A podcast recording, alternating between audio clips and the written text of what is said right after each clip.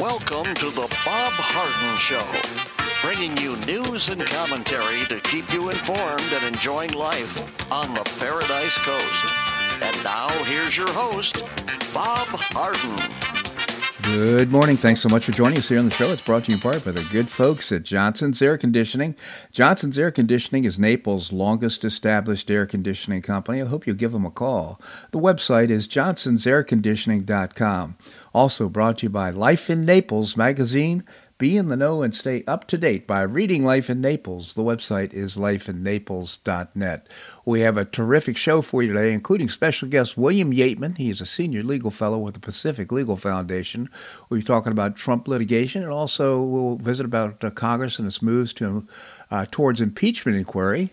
We'll also visit with Dr. Zuhdi Jasser. He is a author. His book is uh, the Battle for the Soul of Islam. He's a former lieutenant commander in the U.S. Navy and uh, now a candidate for Congress. Look forward to visit with him in Arizona.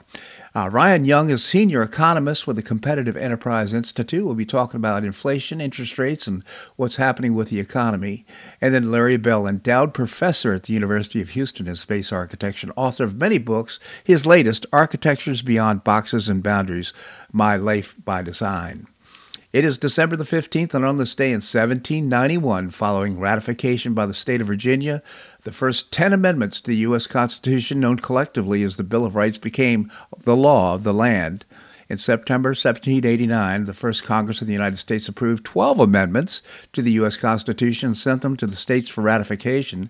The amendments were designed to protect the basic rights of U.S. citizens, guaranteeing the freedom of speech, press, assembly, and exercise of religion, and the right to fair and legal procedure and to bear arms, and that pow- uh, powers not delegated to the federal government would be reserved for the states and for the people.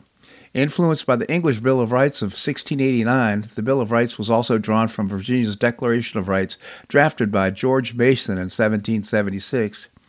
Mason was a native Virginian. He was a lifelong champion of individual liberties, and in 1787 he attended the Constitutional Convention and criticized the final document for lacking constitutional protection for basic political rights.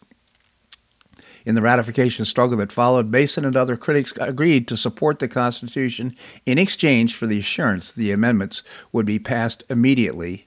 On December the 15th, 1791, Virginia came to the 10th of the 14 states to approve the 10th and 12th, eh, 10 of the 12 amendments, thus giving the Bill of Rights the majority of state ratification necessary to make it legal. Of the two amendments not ratified, the first concerned the population system of representation, while the second prohibited laws varying the payments of congressional members from taking effect until an election intervened. The first of these two amendments was never ratified, while the second was finally ratified more than two, 200 years later in 1992. So that's why we have 10 uh, in, uh, bills in the Bill of Rights uh, protecting our individual freedoms. Well, the good times keep on rolling. On Thursday, the Dow Jones Industrial Average rose 158 points to hit another record close. Fueling the party was yesterday's release of strong retail sales data, along with continued faith from investors that the Fed is poised to cut interest rates next year. I think they suggested three times. We'll see about that. Moderna's stock shot up more than 9% after it revealed its experimental skin cancer vaccine helps cut the risk of death in half. U.S. stock markets closed up about a third of a point. U.S. T- uh, Treasury yields dropped below 4%, and so are interest rates dropping uh, in terms of home mortgages. Well, Donald Trump was pulled ahead of uh, President Joe Biden in must win Michigan as voters remain pessimistic about the U.S. economy. This is according to a Bloomberg News uh, Morning Consult poll. Uh, Trump uh, led 46 to 42 percent in the poll conducted November the 27th through December the 5th, after they were tied in the same survey done in October. Trump's lead is just within the poll's margin of error of four percentage points. The former president now leads in the monthly tracking poll of all seven swing states that will decide the 2024 presidential election. Biden has lost support among suburban women in Michigan and voters age 18 to 34, and his inability to approve his standing within union households, despite being the, the first sitting president to join a picket line. That didn't work out so profitably for him. Anyhow, uh, backing the United Auto Workers is helping Trump, the poll found. So, in other words, what I take from that is uh, union leaders support Biden. Uh, the majority, the people, the workers, support Trump for the most part. Uh, voters over the past month have swung behind former President Donald Trump, wiping out President Joe Biden's four point lead to put the Republican on top by double digits. In the latest Rasmussen poll, Trump now leads Biden by 10 points, 48% to 38%. Different poll, and even better results for Trump. Well, more than two thirds of the U.S. House of Representatives voted in favor of a defense policy bill on Thursday that includes a record $886 billion in annual military spending. The House backed the National Defense Authorization Act, or NDAA, by 310 to 118 with strong support from Republicans and Democrats. It was more than two thirds majority required to pass the measure and send it on to the White House for the President Joe Biden's signature uh, and approval. Uh, separate from the appropriations bill that set government spending levels, the NDAA authorizes everything from pay raises for troops, this should be about 5.2%, to the purchase of ships, ammunition, and aircraft. Uh, because it's one of the few major pieces of legislation that becomes law every year, members of Congress use it as a vehicle for a wide range of initiatives. The vote this year, which is nearly 3,100 pages long and authorizes a record $886 billion, or up 3% from last year, meant that Congress has passed the NDAA for 63 straight years. The Democrat uh, controlled Senate back, uh, passed the bill uh, with a uh, majority of 83 to 13, 87 to 13, and did that on Wednesday. The final 2024 uh, N- DAA also includes four-month extension of the disputed domestic surveillance authority, uh, giving lawmakers more time to either reform or keep the program known as Section 702. Uh, very suspect, very concerned about that, being able to uh, investigate and uh, hone in on American citizens. The House and Senate have each passed their own versions of the NDAA earlier this year. The measure approved this week was a compromise between the two parties and two chambers. The bill extends one measure to help Ukraine, the Ukraine uh, Security Assistance Initiative, which, though the end of 2026, authorizing 300 million for the program uh, in the fiscal year ending September the 30th. However, it's just a, that's a drop in the bucket compared to the 61 billion dollars uh, that uh, uh, Zelensky has requested to continue the battle against Russia. The emergency spending request is bogged down in Congress as Republicans have refused to approve assistance for Ukraine without Democrats agreeing to a significant toughening of immigration law. Uh, Ukrainian President Zelensky met with lawmakers in the capital on Tuesday and uh, walked away with his pockets empty. Nothing happened as a result of that. Well, amid President Joe Biden's immigration policies, which have led to largely daily lines of immigrants at the U.S. Mexican border seeking entry, an estimated and escalating population of gotaways has reached approximately 13 million folks at the border, surpassing the populations of most United States, the states in the United States. The revelation shared this week comes from Stephen Camarota, the research director of the Center for Immigration Studies, emphasizing the challenges posed by undetected border crossings. During a conference this week, Steve Camarota, the research director for the Center for Immigration Studies, unveiled a new census based report revealing an unexpected figure of nearly 50 million foreign born citizens in the United States. 50 million, that's about a sixth of the population. This uh, count surpasses earlier government projections and is believed to be more influenced by the surge in immigrants approved by Biden administration, as highlighted in the discussion. Mexico has suspended deportation so that we can expect even more illegal immigrants to make it out to, to our southern border. Could it get worse? Well, of course, it always can get worse. Mexico's immigration bureaucracy has announced they are just not going to deport anybody for a while deportations or assisted returns, as they call them, have been suspended. That's not good news. So it's free journeys through Mexico to go across the American border. Well, we do have some strength because now uh, nothing's going to get approved unless we get some border strength uh, uh, and uh, protection for the border. Well, the European Union agreed yesterday to begin talks with Ukraine and Moldova over bringing the countries into the 27 member uh, European Union. Uh, Ukraine applied for the membership last February, four days after Russia's initial invasion. Similar to NATO, which uh, talks of Ukraine's membership have not meaningfully progressed, the EU has a mutually defense clause, a mutual defense clause. The condition would, in principle, require the EU to defend Ukraine's border with Russia, uh, were Ukraine to eventually join. The formal accession process is nearly to, likely to take years and require wide-ranging uh, conditions on Ukraine's side. Uh, this is so interesting. Hungarian Prime Minister Viktor Orban left the room during the vote to allow for unanimous decision days after saying he would derail the bid. Notably, however, EU officials have separately agreed to unblock $11 billion to Hungary on Wednesday evening, so there's a quid pro quo there. Orban uh, walked hat in hand out of the room, let them vote, and he gets the $11 billion from the EU to uh, his his country. In related news, Russian President Vladimir Putin signaled openness to prison swaps for two U.S. citizens currently imprisoned in his country. Well, European Union. Uh, uh, European officials said yesterday they have detained four men, three in Germany and one in the Netherlands, on suspicions of plotting terror attacks on Jewish sites across Europe. The suspects are believed to be members of Hamas, Authorities said one person had been tasked with lo- locating a stockpile of weapons that had been secretly stored in the past. Authorities said there was not a direct link with the Israeli Hamas war. As their investigation proceeded, uh, Hamas's October the 7th attack on southern Israel. Uh, separately, at least 12 people were killed and 34 injured during a three day ra- raid by Israel's troops into the West Bank.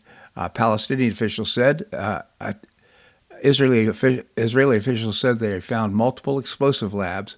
Meanwhile, the U.S. officials reportedly warned Israel to limit civilian casualties as it pushed through southern Gaza, calling for the end of intense fighting. Netanyahu, however, said the war would continue until Hamas was eliminated. Uh, he said, I told our American friends our heroic fighters have not fallen in vain, he said, and according to the statement from his office, Netanyahu said, uh, from the deep pain of all of their falling, we are no more determined than ever, now more determined than ever, to continue to fight against Hamas until it is eliminated, until absolute victory. So uh, we appreciate your concerns, President Biden, but we're going to do it our way. Thank you.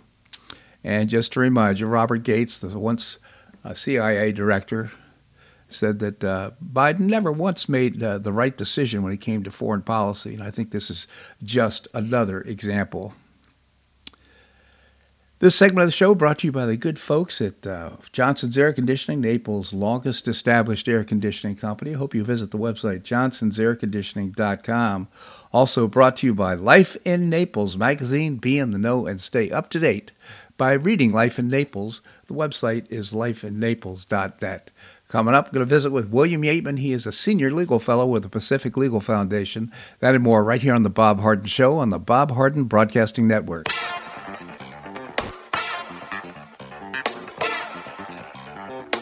Stay tuned for more of The Bob Harden Show here on the Bob Harden Broadcasting Network.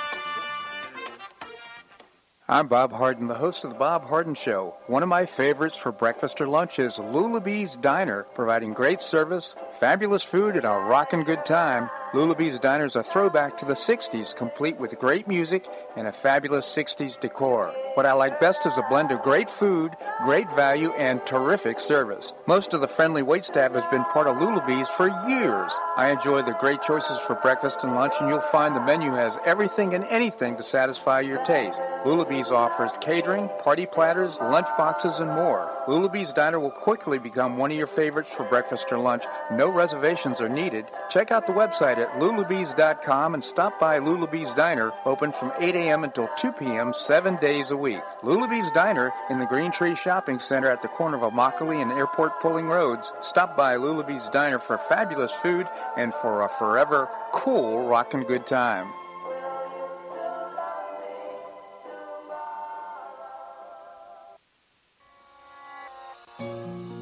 Collier County Sheriff Kevin Rambosk says the number one reason the elderly become victims is isolation. The Collier Senior Center goes a long way in keeping seniors connected with the community and with each other. The Collier Senior Center, located at 4898 Coronado Parkway in Golden Gate, provides comprehensive information regarding services and resources that affect the quality of life of older adults and their caregivers in Collier County, empowering them to maintain independent and meaningful lives. Here's Esther Lully, Director of Collier Senior Center everyone. Every senior is welcome. There's diversity there. It's vibrant. It's a caring atmosphere. So there's a reason we offer the services and programs that we do. We want to help enrich the lives of senior members and provide support to their caregivers. Want to find out more? Visit CollierSeniorCenter.org. That's CollierSeniorCenter.org. Or call the Collier Senior Center at 239 252 4541. That's 252 4541.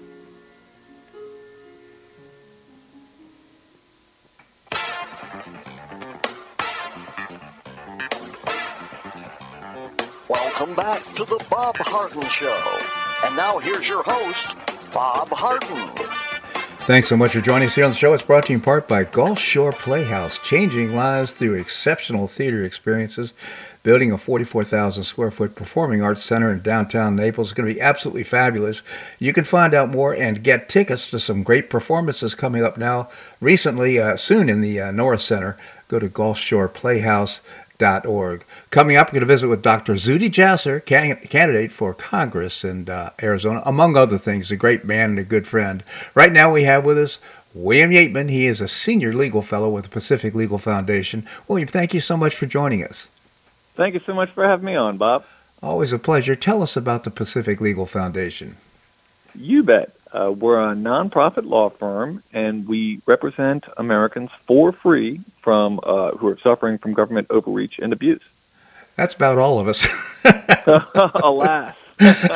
But pacificlegal.org is the website pacificlegal.org so i want to catch up with you on what's going on on capitol hill let's start off with the trump litigation a lot of recent developments maybe you can tell us about it Indeed, some major developments. Um, Special Counsel Jack Smith is very intent upon conducting this trial at the height of the campaign or the campaign season.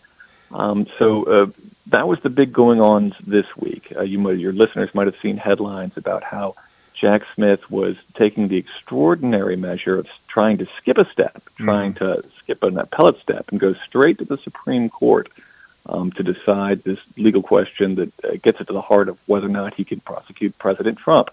Um, this emanates from uh, a December 1st order from Judge Chutkan, uh, the D.C. Uh, District Court judge. And she had denied President Trump's claim that the president enjoys immunity from criminal prosecution for acts taken while he was in office. Um, uh, Trump subsequently appealed this decision. Now, uh, to your listeners, it is uh, very rare that one is allowed to uh, pursue an appeal of an intermediate step or an intermediate decision like this right. before like the, the jury trial has been held and the, and the, full trial has been held. But this particular question, whether or not a president enjoy, uh, has immunity from criminal prosecution for acts taken while in office, um, it checks all the boxes uh, of the sort of issue that does get to proceed with what is known as this interlocutory appeal. Um, now, so Trump takes this step, appeals to the D.C. Circuit, the next level appellate court. The problem for the prosecution, I guess, the problem for the Biden administration, I guess, is that Trump's appeal is worthy appeal, and by worthy I mean that it was a live issue. It was appropriate for interlocutory appeal. I wasn't speaking to the the actual merits of the argument that the president enjoys immunity from criminal prosecution. Um, it would have delayed the trial schedule set forth by Chutkan, which again has the trial starting, I believe, the day before Super Tuesday on March 4th, and mm-hmm. would have mm-hmm. kept Trump in court um, likely for a couple months, March to May. Um, and potentially uh, would have had him convicted in uh, August uh, in August of this year. You know, and again, D.C. the whence the jury pool um, would come for that trial is 95% Democrat. Um, so uh, Jack Smith evidently couldn't countenance the prospect of a delay. Um, and instead of pursuing, actually, he did. He pursued immediately uh, an ex- expedited appeal at the D.C. Circuit, um, but then decided, evidently, that that wouldn't be fast enough. Because um, shortly thereafter, I mean, hours thereafter, uh, took an appeal directly to the Supreme Court, in essence saying, um, Supreme Court, please decide this question on an expedited basis before the D.C. Circuit gets to it, um, because it's that important. Uh, I'll note this. As observed by Byron York in the Washington Examiner yesterday, Jack Smith's uh, petition to the Supreme Court doesn't actually articulate a reason other than sort of uh, general claims to national importance as to why the Supreme Court should take the extraordinary step um, of accepting this appeal before the D.C. Circuit were to weigh in on it. Um, and one can only conclude, or it's likely to conclude, and certainly Byron York did, and, and I'm Ted to agree with him, um, that the impetus here simply seems to be to have Trump tried before the election. Yeah. I mean, the, the, the, these political considerations are very much paramount in their decision making. And uh, from a bird's eye view, this just gets to. Um, I'm not condoning in any way what happened on January 6th, but as I had said on prior Fridays, this is just a slow rolling constitutional catastrophe. Right. Um, you know, again, the incumbent president, uh, out of his administration, whence this Jack Smith probe and ultimately prosecution and it's his political rival, um, the gentleman who currently is besting Biden in the polls. And this this singular focus on having this trial before the election, um, you know, it, it, frankly it stinks. Um, and I, again, I think for, um, it's just a it's a huge pity. It's a tremendous pity. One that for some reason they delayed this prosecution. They seemingly timed it um, perfectly so that Trump would be uh, out of the campaign trail. But two, the Biden administration did nip this in a bud um, when Jack Smith, or as I've spoken on prior Fridays, the administration arguably had the authority to say, "Whoa, uh, regardless of whether or not there's merit to this prosecution, uh, you know, this is a slow-rolling constitutional catastrophe in the making." Um, that they didn't exercise that discretion. So well, the whole I, thing. I, I, can't believe that the Supreme Court is going to take a lot of time with this because you know justice is supposed to be blind. It's not to be, supposed to be paying attention to uh, political concerns. It's supposed to be paying to, uh, attention to the Constitution and individual rights and so forth. So I would imagine that they're. I would hope that they're just going to deny his request. We shall see. I mean, it would. Uh, one would imagine, and again, the, the the court isn't supposed to account for politics, but that they would want nothing with this issue, and that certainly they would wouldn't want to skip uh, ordinary common steps in the process, the, right. the the proper process, in order to take it on. Um, so you know, but that said, it's a fool's errand to prognosticate the Supreme Court. Um, so uh, um, uh, uh, won't venture a guess. Um, nonetheless, the whole thing, you know, this we have now implicated potentially the Supreme Court yeah. into this constitutional crisis. So the whole thing is is um, it's just awful. It really is. It really is. Before I let you go, William, I wonder if you could comment at all on the impeachment uh, inquiry vote and uh, your thoughts on that. Well, indeed. So the House this week, by a party line, 221 to 212 vote, um, formally uh, ratified the impeachment process. And as I've spoken about on prior Fridays, uh, this is legally important in that it enhances the subpoena power of House committees in pursuing their investigation. Um, so again, I'm all for the uh, Congress's plenary investigatory power, um, and and you know we'll see where this goes next. Absolutely. I, to me, though, it just seems to me that if, uh, in fact, this is uh, passed on to the Justice Department, for example, Hunter's uh, unwillingness to show up for the uh, uh, deposition, is this Department of Justice going to do anything about this? Well, now to be sure, for defying of subpoenas, um, of individual subpoenas, yes. But there are other, you know, again, bank records. There are third-party subpoenas um, of the sort where uh, uh, the, the Justice Department. Well, I'm pardon my ignorance, and I'll actually have an answer next Friday. But I believe Congress has an independent litigating authority ah. um, for pursuit of third-party subpoenas. But I will have a clarification on that next Friday. Oh, Wayne, just just really appreciate your commentary here. Again, uh, the website is pacificlegal.org, pacificlegal.org. I hope you check it out. Uh, Wayne, thank you so much for your commentary. Oh, my pleasure, Bob. Thank you so much for having me. My pleasure indeed. All right, coming up, Dr. Zuhdi Jasser, that and more right here on The Bob Harden Show on the Bob Harden Broadcasting Network.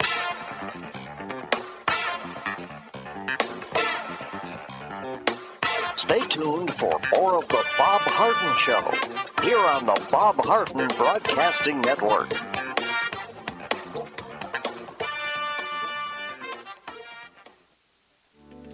Are you looking to buy or sell a home? Make it a convenient and stress-free experience by calling the dynamic and trustworthy husband and wife team of Megan and Matt Chionis with Gulf Coast International Properties. Find out about their unique and complimentary post-closing concierge services not offered by other area agents. Matt and Megan Chionis give you the competitive advantage to command a premium price for your property. They personally attend all showings, create a marketing strategy for your property, and offer that complimentary concierge service to your potential buyer. This hands on approach has helped them set several sales records in Pelican Bay and many at near record prices. Megan and Matt Chionis understand that as an affluent buyer seller, your needs and desires are unique. You deserve this level of service. Megan and Matt Chionis are passionate about the Naples lifestyle and they want you to enjoy it too. Call Megan and Matt Chionis with Gulf Coast International Properties at 239 269 5310. That's 239 269 5310. You have questions about your retirement? Ameriprise Private Wealth Advisor Jason Nardella with Nardella Financial Group, a private wealth advisory practice of Ameriprise Financial Services LLC, can help. With the exclusive Confident Retirement approach, you'll work together to develop a retirement roadmap to get you where you want to go. Call Nardella Financial Group today at 239 325 1041. That's 239 325 1041. Office is located at 9015 Stratosdale Court, Suite 103, Naples, Florida. The Confident Retirement Approach is not a guarantee of future financial results. Investment advisory products and services are made available through Ameriprise Financial Services, LLC, a registered investment advisor.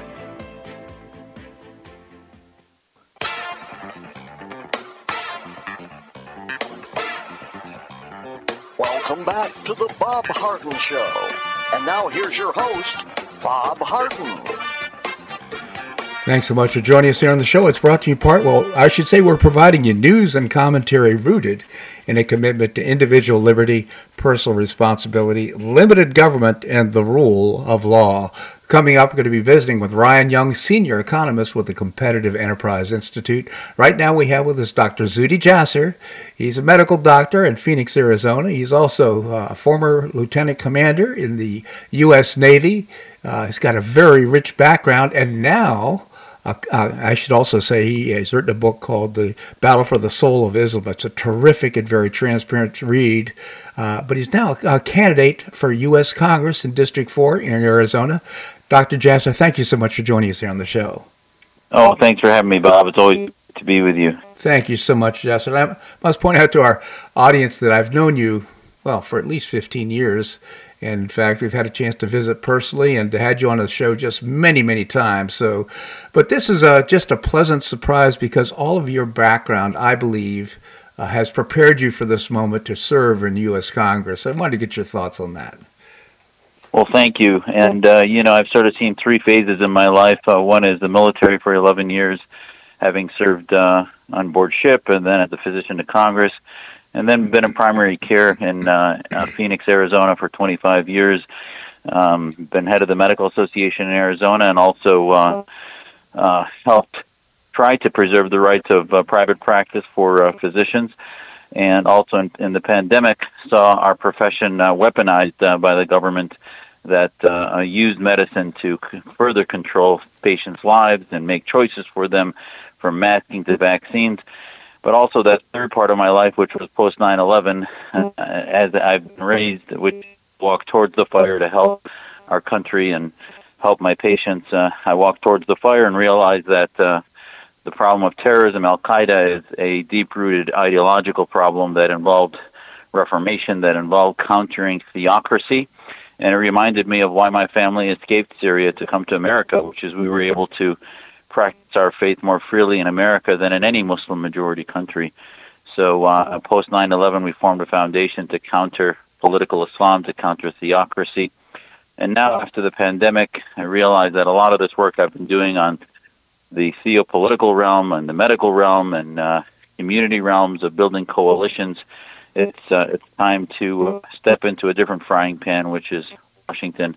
And I realize that uh, we need folks that are about solutions, about moving forward, about countering the left's demagoguery, countering this red green alliance that we see the AOCs of the world working with the Islamists. And I think also it's, it's an opportunity to uh, rebrand, modernize what it is to be a conservative and, and a Republican. Uh, I think for too long the left has dominated that narrative, and I'm ready to uh, uh, be Ilhan Omar's and Rashida Tlaib's worst nightmare and uh, realize that we can take it beyond identity politics and defeat that, to defeat these DEI programs and wokeism, and uh, ultimately remind America that our founding principles are about diversity of ideas, not about uh, identity politics.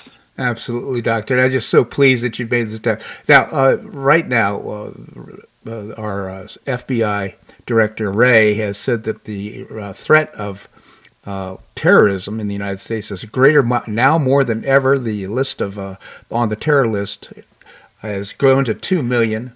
And uh, you know your background is so rich. Uh, you've uh, actually produced a documentary called "The Third Jihad," which I recommend to everybody. It's I think is still relevant today.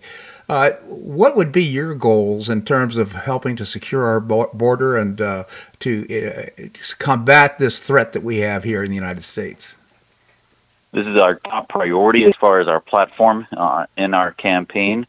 And if people go to z4az.com, z-f-o-r-a-z.com, they'll see our uh, border uh, security platform. But basically, that includes not only sealing the border and stopping the hemorrhaging, but uh, actually writing legislation that the Biden uh, migrants uh, need to be returned. Uh, you know, enough is enough. We have the Obama migrants and now the Biden migrants. And number two is to also, in addition to uh, completing the physical barrier, to uh, uh, create a technological barrier that uh, you know wherever there is any gaps in the physical barrier, we can see that they're coming through. And and third, to, to stop this false asylum program. Uh, bring back true ideological vetting to asylum where people can't go through three or four countries. If you went past you know, two or three of them. It's not the United States that is the one that's going to adjudicate that. It should be the second or third country that you went through. So really bringing back a robust asylum program after we've stopped the hemorrhaging, after we've sent back the Biden migrants, if you will. And uh, uh, last is to talk about, you know, people forget how much the bully pulpit of conversation of the border is important. When President Trump was in office, there was much, much less uh, traversing of the border because the world knew that we only wanted you in America if you wanted to come here for the social con for the ideology of being American, understanding Americanism. It was no longer just simply a place to exploit. And uh, all of these folks that you interview that say, "Oh, thank you, President Biden," etc., they're just coming here to destroy our national consciousness, to destroy not only the physical national sovereignty, but the conscience of our national sovereignty, which is what they're coming to do. And we don't want that. And that's just as people said when President Reagan called the Soviet Union the evil empire, and Natan Sharansky said he knew he'd be free. When we have leaders in Congress that are constantly, daily reminding the world, and President reminding the world that you come here if you believe in who we are, and don't come otherwise because you can only visit and you don't get to stay here, and you come legally that then will stop 80% of the hemorrhaging that is a flow related to them, thinking that they have a, a, welcome mat to step all over our country. Absolutely, Doctor. And uh, by the way, uh, another com- important issue is the economy right now. What we're seeing going on with the green energy uh, and the, the proposals that we have right now, we are hemorrhaging money and we ha- have inflation. I was wondering if you could give us any of your, your thoughts on that. And again, listen, you know, as as as a candidate for office, I know I talk to my patients in district every day about the issues that matter to them. And yes, national security is important, but the number one thing that our families care about is the ability to provide for their kids, to provide for the next generation, to provide for their homes. And they're now working two jobs to to make more money to provide the same things that they did two, three years ago. And uh, uh, just uh, unheard of spending, printing of money that created a inflationary economy that any American with a simple economic education would know would have known was going to happen, and yet nobody cared about the inflationary economy. It's time to get back legislation and and uh, uh, leaders that will provide a growth economy that unhinge the engine of economic uh, success in America, that allow us to to provide our own oil and not get it from corrupt countries like Venezuela and the Middle East, and and uh, allow the economic engine of America to grow. And it's simple. You, you decrease taxation, and you will have. And, and I, I think this election. This is why I'm running the election is going to be similar to what it was in 1980, where you have this is Carter 2.0 or Biden uh, is Obama 3.0, whichever you want. The bottom line is there's going to be a red wave, and it's going to be because of the economy and Americans wanting a growth economy to shrink the government, get it out of the way of business, and allow people to uh, uh, uh get back to business and making money for their families. Absolutely. Again, Dr. Zuhdi Jasser, I, I, support your candidacy. I personally believe you are the perfect candidate uh, to be involved in Congress right now because of your rich background and all the issues that we're dealing with right now. I just encourage our listeners to go to your website, Z4AZ. Now that's Z and then FOR AZ.com is the website, Z4AZ.com. Make a contribution, uh, support Dr. Zuhdi Jasser. He will be a great uh, leader in Washington, D.C. Doctor, I just genuinely appreciate uh, your commentary here on the show. Thank you so much for joining us. Thank you, Bob. You're the best. Appreciate it. My pleasure indeed, Doctor. All right, coming up, uh, Ryan Young. He's a senior economist uh, with the Competitive Enterprise Institute. That and more right here on The Bob Harden Show on the Bob Harden Broadcasting Network.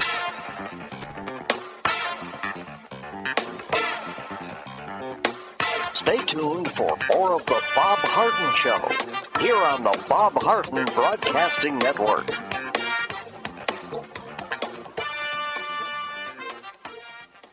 Two thirds of parents prefer educational options for their children, with 40% strongly preferring options for their child's education. School choice is a growing movement, one that is already lifting thousands of kids across America. The Optima Foundation, a 501c3 nonprofit corporation, was founded to support the establishment and expansion of superior quality schools of choice. Optima's goal is the successful launch of Hillsdale College Barney Charter School, Initiative Classical Academies, and other schools of excellence across the state of Florida, serving kindergarten through the 12th grade.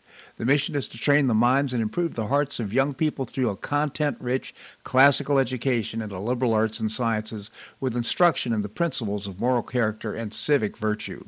And a terrific product of the process, Naples Classical Academy has already opened here in Naples. You can find out more by visiting the website optima.foundation. Help children in Florida optimize their educational opportunities. Visit www.optima.foundation.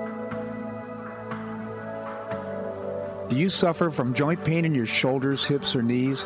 I was suffering from debilitating pain in my knees. On a referral, I saw Dr. George Markovich with the Institute for Orthopedic Surgery and Sports Medicine. He successfully treated my symptoms and pain for several months. Finally, having exhausted all alternatives for pain management, Dr. Markovich and I agreed that surgery was my best alternative. Dr. Markovich replaced both of my knees in 2006, and I now have full range of motion in both knees, and I have no pain.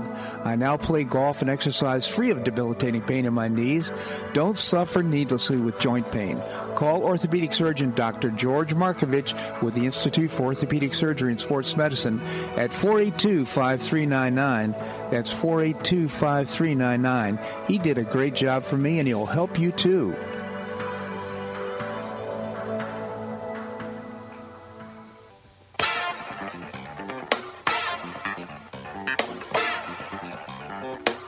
Welcome back to the Bob Harden Show. And now here's your host, Bob Harden. Thanks so much for joining us here on the show. I want to remind you that Lulabee's Diner in the Green Tree Shopping Center is now serving dinner Wednesdays through Saturdays, 4 to 8 p.m. They have a terrific menu, brand new menu, in fact, with pork chops and a lot of new entrees. And uh, with great value, it's inexpensive it's clean, it's wonderful, and uh, I hope you'll go to Lulabee's Dine in the Green Tree Shopping Center Wednesdays through Saturdays, 4 to 8 p.m. for dinner. Coming up, we're going to visit with uh, Doc for uh, with Larry Bell, endowed professor at the University of Houston in space architecture. Right now, we have with us Ryan Young. Ryan is a senior economist with the Competitive Enterprise Institute. Ryan, thank you so much for joining us here on the show. Oh, thank you, Bob. Always a pleasure, Ryan. Tell us about the Competitive Enterprise Institute. We are a think tank based in Washington, D.C., and we focus on all things having to do with regulation, from finance to labor to technology. Um, we have a research program. We litigate. We do. We're a do tank as well as a think tank. We like to say. Yeah, well, definitely well said because it, it's a great great institution. And I must say that uh, right now the Fed has decided to leave interest rates the way they are right now, as well as to even some indication or hint that there might be a reduction of interest rates going forward. I want to get your thoughts on that. Yeah, I think leaving it uh, where it is is more or less the right call, but I'm worried about the call to lower rates uh, mm. next year. Um, right now, I mean, the Fed has been doing more or less the right thing when it comes to monetary policy for about a year and a half now. Um, I've been hard on them because the Fed did a lot to cause all this inflation in the first place. They right. grew the money supply by 40%, and the rule of thumb is that when you print a bunch of money, you're going to get inflation. And that's what happened with all the pandemic stimulus. We're recovering from that right now. Um, so the Fed stopped the printing press. They raised interest rates, which slows down the circulation of money, which is how that helps to control inflation and that rate has gone from zero to now topping out at five and a half percent, and that's helped, but we're not all the way there yet. The trouble we have going forward is credibility. So the money supply is doing the right thing, but now companies are signing contracts and making supply decisions that go months, some cases even years down the road. And they're basing those prices in those contracts and those decisions on not what inflation is doing right now, but what they think and what they expect inflation will be doing six months or a year from now. And if markets think that the Fed and Congress and President Biden are going to go on another spending spree and have to print a bunch of money to pay for it, ah. those inflation expectations will keep today's inflation still high. So that's why I'm worried about the Fed saying that they might cut rates and go back into stimulus mode. Oh, that's so interesting, Ryan. And another thing that's happening right now, apparently uh, uh, holiday spending is up, surprisingly up uh, quite frankly. And uh, uh, the other thing I'm reading is that uh, many companies are starting to lay people off here during the holiday season. Uh, so there's kind of a double message there. What are your thoughts? Part of that is that people still have, in some cases, have some COVID era savings that they're still spending down. Ah. Another good thing is that wages for most of this year now have actually been outpacing inflation. Mm. Inflation has been high, but wages have been growing faster. Um, as far as the layoffs, um, the most recent job report still said that the economy gained on on net 200,000 jobs the previous week or the previous month, which is on pace for jobs increasing on net by about a million and a half. So we're losing jobs in some places, we're gaining jobs in other places, and we're also, frankly, reaching the point of full employment. The unemployment rate is down to 3.7 percent, which is historically really low labor force participation is going back up. A lot of the workers who were sitting on the sidelines during the pandemic have gone back to work now, and things are mostly back to where they were. Mm. Uh, when unemployment's that low, it's not going to be a surprise when job growth does slow or you see more layoffs, simply because we are very close to full employment. So that's not ideal, but it's also not the worst news in the world. We've been through much worse recently. Well, thank you for that. The, the other interesting thing to me, though, is while these employment numbers continue to rise or, or to maintain, a lot of the employment is in healthcare, which is subsidized in large part by the government, as well as uh, in government employees themselves. Uh, I'm, I'm guessing about half of the employees in the last uh, jobs report were coming from those two sources. What are your thoughts? Yeah, public sector growth has been a big deal lately. And uh, as far as healthcare, it's not so much the number of jobs, it's what they do. Mm-hmm. And so many of those jobs are focused on regulatory compliance and paperwork um, that, frankly, you can argue that there's too much employment in healthcare because a lot of those jobs aren't creating care or value for patients. They're complying with regulations. Oh that's a story for another time and well outside of my expertise, but that is part of the story. Right, it's such an important comment, uh, so thank you for that. The other thing is uh, you had commented on regulations, as uh, of course uh, Wayne Crews, one of your cohorts at the uh, Competitive Enterprise Institute, always comes out with a report every year. Uh, regulations are creating so much cost in our economy. I think I, I saw a one report that was like fourteen thousand dollars a year per household. any any comments? Yeah, that was my colleague Wayne's report, 10,000 Commandments, which comes out every year. Um, $14,500 per household per year is what regulations usually cost the economy. Mm. Um, it totals up to almost $2 trillion, which is equivalent to the world's eighth largest economy, just to comply with federal regulations. State and local, that's extra. So that is that's a big deal. That's almost that's between seven and eight percent of GDP. Uh, and think of how much friction that causes in the economy. Yeah. Everything from housing uh, to health care to you name it. it. Regulations are everywhere, and the average household spends more on regulatory compliance uh, than they do on any other household item food, clothing, education except for housing. That's the only thing that costs more than regulation, and even that's made more expensive by housing. Regulation is why mortgage rates are high. There are tariffs on building supplies like steel and lumber. All that combines to create an enormous drag on the economy. It's a minor miracle we're doing as well as we are. I would agree. In, in fact, also, it's a regressive tax in the sense that everybody's responsible has to pay it irrespective of the level of income that you have. So, uh, and and the the the other thing is that. Uh, uh, these these regulations when when uh, Trump was president, he cut two regulations for every regulation that was put into place. That had a freeing sense or a sense of uh, in in stimulating the economy. Why don't we do that now?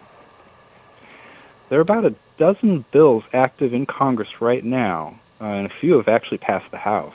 Uh, that would make some progress on regulatory reform.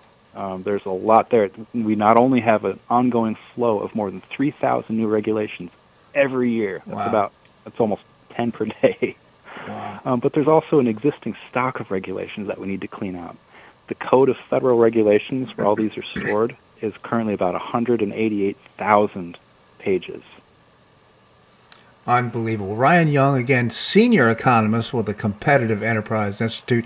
Ryan, I always appreciate your commentary here on the road. The website is cei.org. cei.org. I hope you'll check it out. Ryan, thank you so much for joining us here on the show. Thank you, Bob. My pleasure indeed. All right, coming up, Professor Larry Bell, that and more right here on The Bob Harden Show on the Bob Harden Broadcasting Network.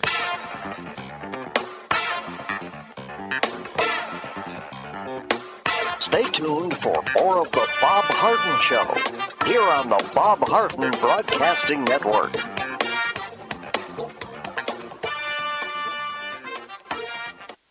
You have questions about your retirement? Ameriprise Private Wealth Advisor Jason Nardella with Nardella Financial Group, a private wealth advisory practice of Ameriprise Financial Services LLC, can help.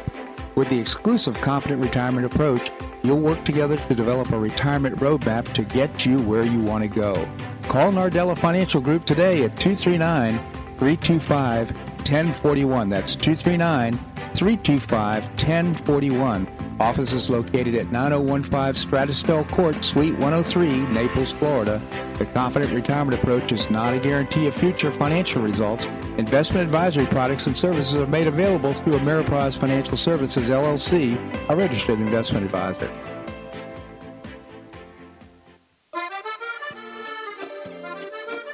Blue Provence Restaurant is a favorite dining destination for many Neapolitans, including Linda and myself. Blue Provence, located in a historic building in the heart of Old Naples at Crayton Cove, offers a mix of French bistro cooking with bold, fresh Floridian flavors. Experience award-winning cuisine at Blue Provence and enjoy one of Florida's most extensive, eclectic, and fun wine cellars. Dining your choice of the popular Eat-In Bar, the intimate Courtyard Garden, or the beautiful Provencal Caribbean Dining Room. Enjoy a wonderful and memorable evening in a casual and relaxed atmosphere that includes a taste of Provencal hospitality. Blue Provence is open seven days a week all year round. Visit BlueProvenceNaples.com for reservations, everyday specials, and coming events. That's BlueProvenceNaples.com or call 261 8239. That's 261 8239. Blue Provence French Restaurant in the heart of Old Naples.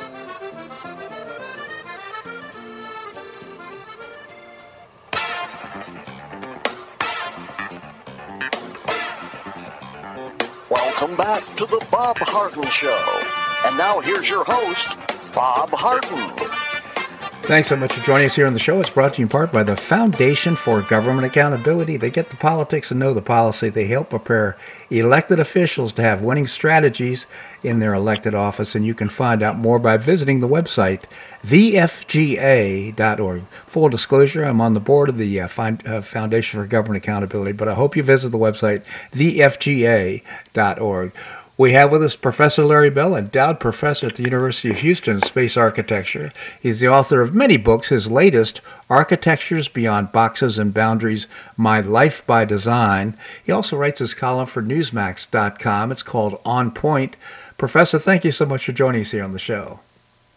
I've always enjoyed it. Thank you so much. Thank you, Professor. Well, I'll mention that you write about three columns a week on On Point on Newsmax.com. Your latest that I found was Trump's Banana Republic antagonists should fear his return. Maybe you could comment on that.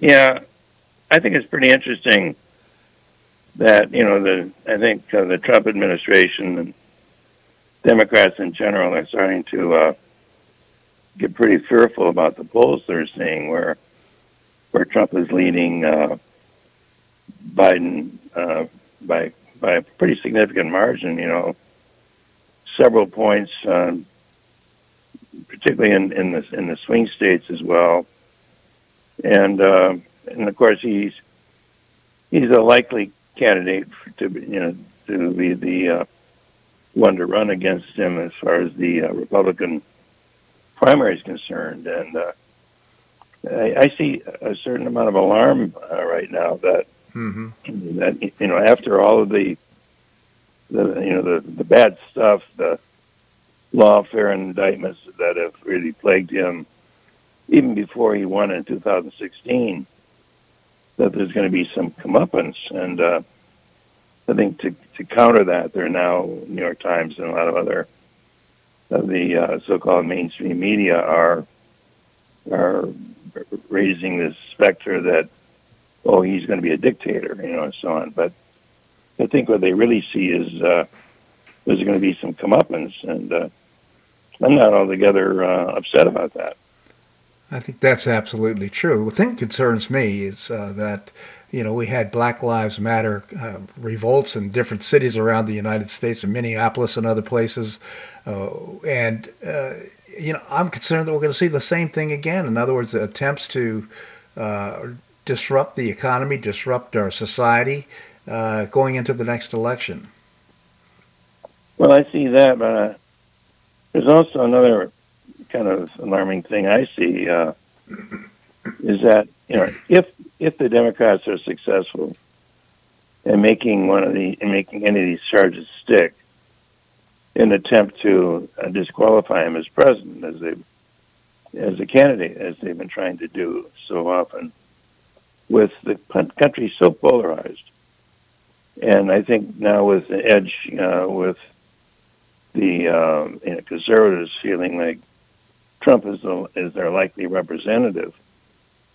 If if they were somehow successful in disqualifying him, I think that the, you know there'd be something like a revolution in this country. And I'm not I'm not talking about neighbors taking up arms against neighbors, but mm-hmm. I don't think we've ever had anything, and certainly not in my lifetime, that would be provoke as much uh, unrest and anger, distress is something like that. So I think you know it's it's a it's a pretty sensitive time, and then of course we have all the international stuff and on, on top of the domestic issues that also could be upsetting. You know, we call the black swan events that mm-hmm.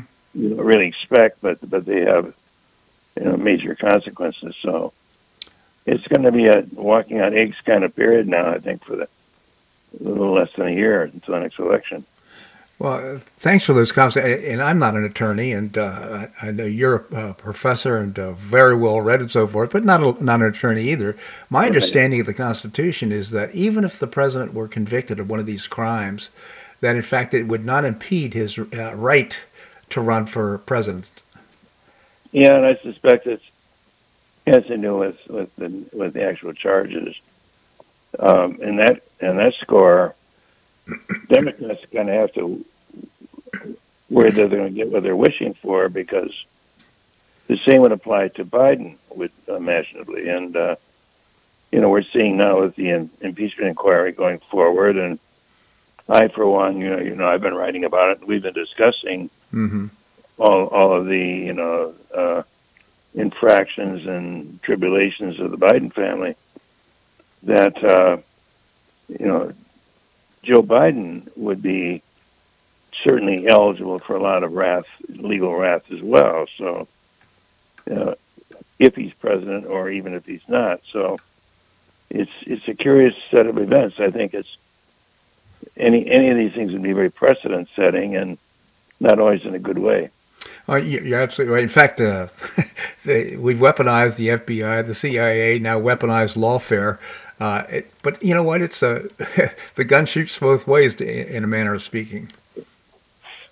Well, yes, and I think if we if we could put ourselves in, in our minds just a few years ago to imagine the FBI, you know, covering up the laptop information and IRS letting uh, you know letting statute of limitations run on a on a president's son, uh, tax issues involving millions of dollars, and we look at a I, I you know, to me the classic is the uh, you know the Capitol riot uh, hearings in Washington where there was no cross examination of witnesses, and, and despite how elaborately staged it was, they left out of the part where he said you you know go go peacefully and let your voices be heard. Yes.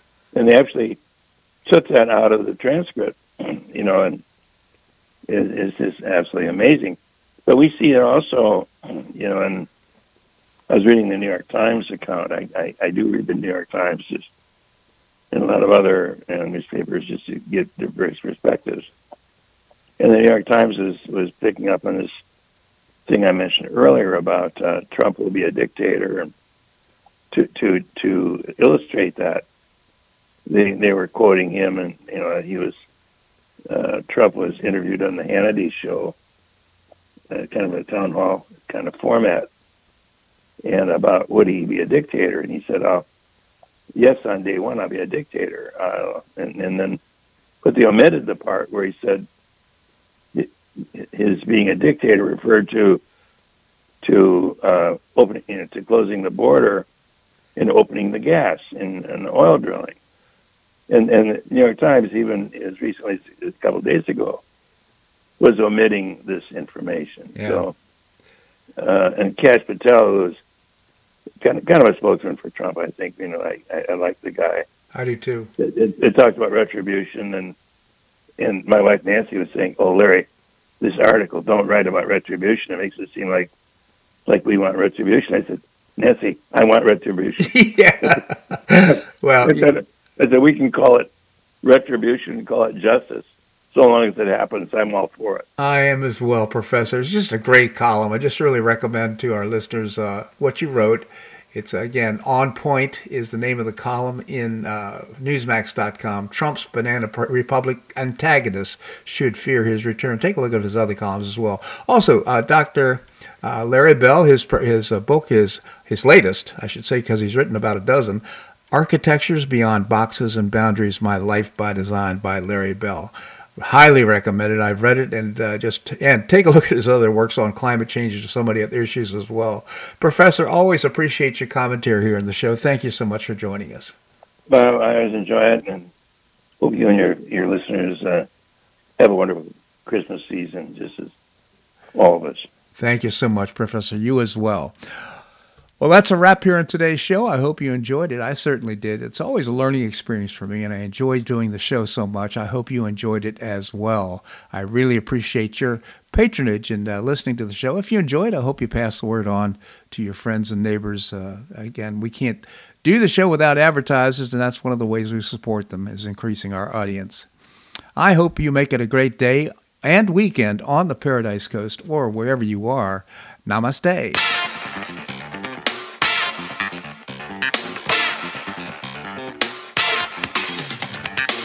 Thanks so much for listening to The Bob Harden Show on the Bob Harden Broadcasting Network. For more information and audio files of previous shows, visit www.bobharden.com.